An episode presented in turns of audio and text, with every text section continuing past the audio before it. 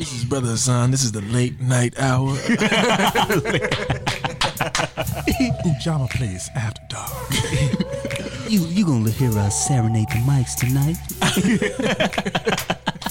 Light your candles and dim the lights down. low. Gonna- Make sure you get them roses ready for your baby girl. Yeah. you got Barry White. oh no, no, man. All right, let me- A Black Man Sketch, a podcast by Ujamaa Men. Welcome back to Black Man Sketch Episode 7. This is Trey, aka Magic Journey. Um, we are recorded live at the Dakota. In February, the Dakotas was recognized as one of the world's great jazz venues by Downbeat magazine. Join us and congratulate the Dakotas on this great honor. And this is Monique, and I'm a producer. Oh, oh, excuse, sorry, it wasn't in the mic here. Um, producer of a Black Man sketch, and we in Minnesota know all about the legends that have performed on the stage at the Dakota. We would like to bring in Mr. Kirk A. Johnson to talk about his show, Greats Gone Too Soon, tonight, and give us insights on our topic for today's show, which is music is is therapy. And just to tell you a little bit about Kirk's background, so Kirk is a music legend in the uh, uh, entertainment industry, and he is known for his percussion precision uh, as a drummer for Prince, where he actually started as a dancer. So we're excited to have Kirk on the Oh, yes. show Here we are today. at the Dakota. Yes, yes. All right. Thanks for having me, guys. I'm uh, honored to be uh, with you guys. Yeah, we're glad that you're here. you Yes, sir. And uh, giving us the opportunity to celebrate with you on this great honor as well. Yes, thank you. So, Kirk, uh, you have this wonderful history. We're so excited.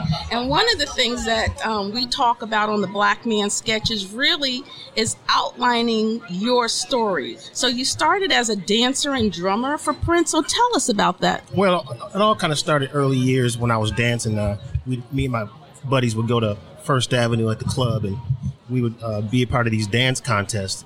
And we had the uh, the honor and privilege to, when Prince was uh, working on Purple Rain, to be uh, extras actually in the movie because we won these dance contests. But what that ended up being is being featured in the movie. And long story short, short, we ended up, uh, you know, this long relationship of dancing in the band, and then uh, I became the drummer later on. Wow, wow. It's exciting. And when you think about we've had a couple of years in between, right? Oh, a couple, two or three years between. that was the modified short version of dancer to drummer. Absolutely, absolutely. And look, we're still dancing. It's still dancing, Woohoo! still drumming. you know yes, saying? yes. So, Well, I would like to ask you, uh, what are some what are some of the artists that you have worked with along this path? Uh, man, well, being with Prince for so long, I mean, I've had a chance to work with, you know, uh, Larry Graham, um, Chaka Khan, uh, Lenny Kravitz. I mean, there's been a few um, artists that, you know, came and went. It's just, there's so many, but it's uh, been a great honor to do it. wow.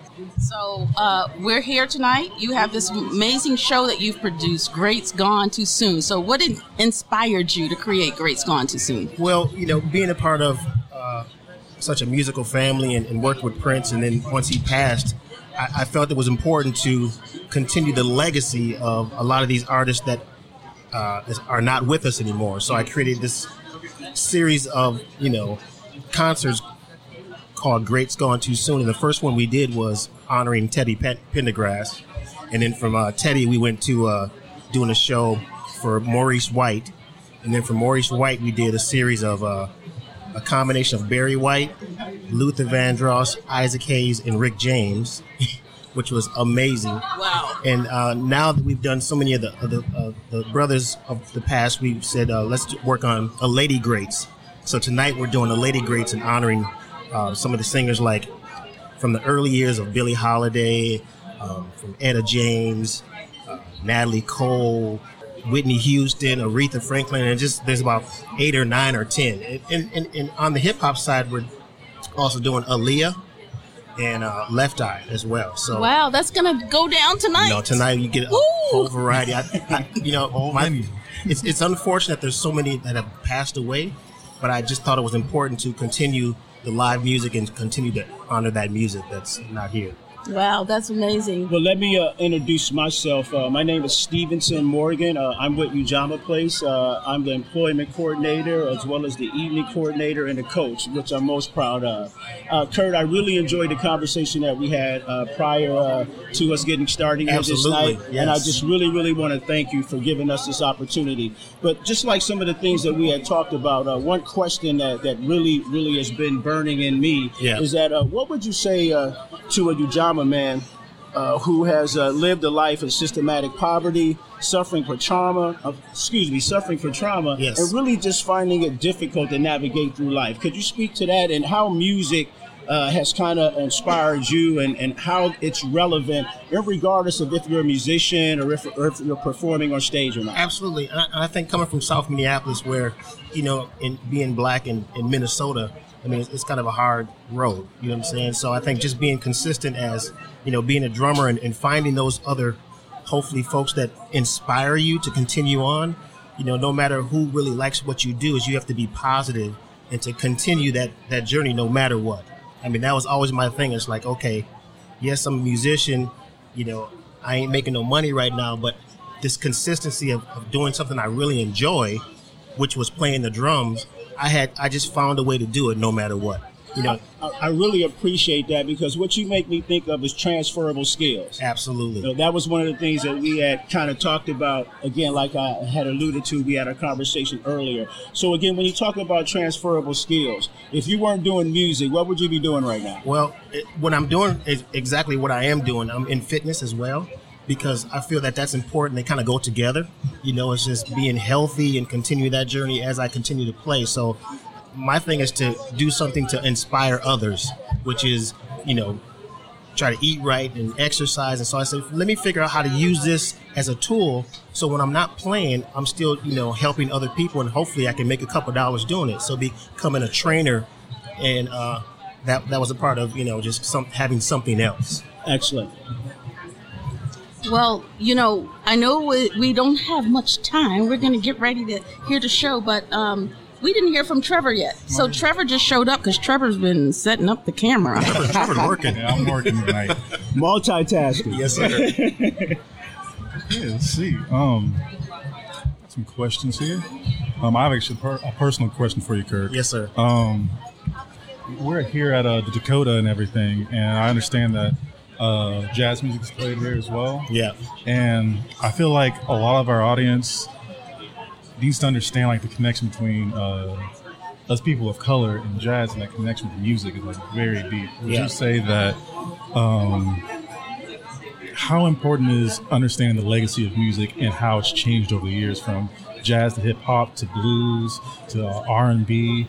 Do you feel like that getting down to those roots again would be really important for the community? Yeah, absolutely. Just you know, I think we have to to, to not only play, continue to play the music and educate folks on, you know, being able to play instruments and where jazz came from, because it's hard to play jazz on a computer.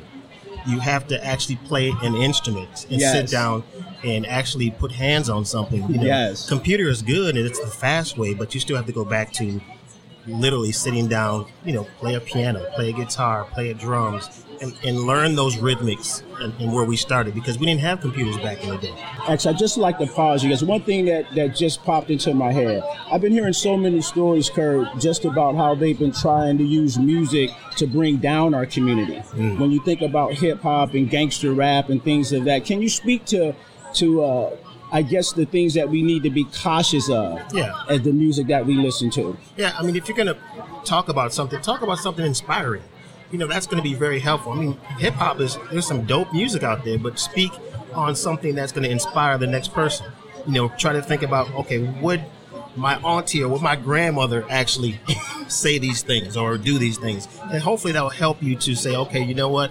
Let me kind of be a little more educational and you know speak from my heart and and and experiences, but in a way that's kind of hopefully respectful. You know I'm saying? That, you know, something that people you could hear all over the you know, from kids to old. You know, have a wider audience. What do you think is the challenge then for conscientious music, conscientious hip hop? You know, why, why has it not been able to to find its niche? I'm not really sure. I think it's there's so much of it. Was there's so much flooded of music. It's hard, and it's kind of hard to navigate your way through. Okay. You know, it's just it's flooded, flooded, flooded. And there's so many outlets. It's kind of like hard to you know. Back in the day, we only had one or two radio stations. Excellent, So yes. you were focused just on that. So now, I mean, it's just all over the place. So it's just really trying to find out, okay, what really speaks to me, you know, and be true to it. You know, Mm-hmm. No matter what it is, because that's going to hopefully inspire you to continue on in music. Sometimes it's like, you know, I know that's not necessarily what he or she would like, but this is conti- helping me move forward.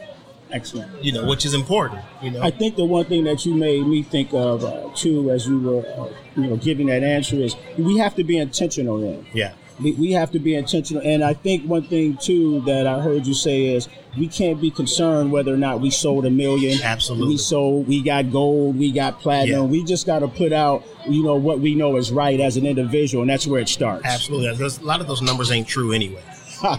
Let's just be real. Okay. Because what what they say, you know, is, is platinum is not necessarily is platinum in your pocket. You know what I'm saying? You could do a smaller community of music and sell direct and probably make more money than what, you know. And that's why indie folks love more independence. It's harder to do and more work, but more, you know, dollar for you and appreciation of what it takes to be independent. You know? Well, well, we appreciate your time, uh, and you know we are able to give great answers to some questions that we that you uh, we provided for you, um, and you know willing to celebrate what you able to like bring to the table, like with jazz, you know, Absolutely. you know, and the, the beauty that comes with it, and your travels to get to this point.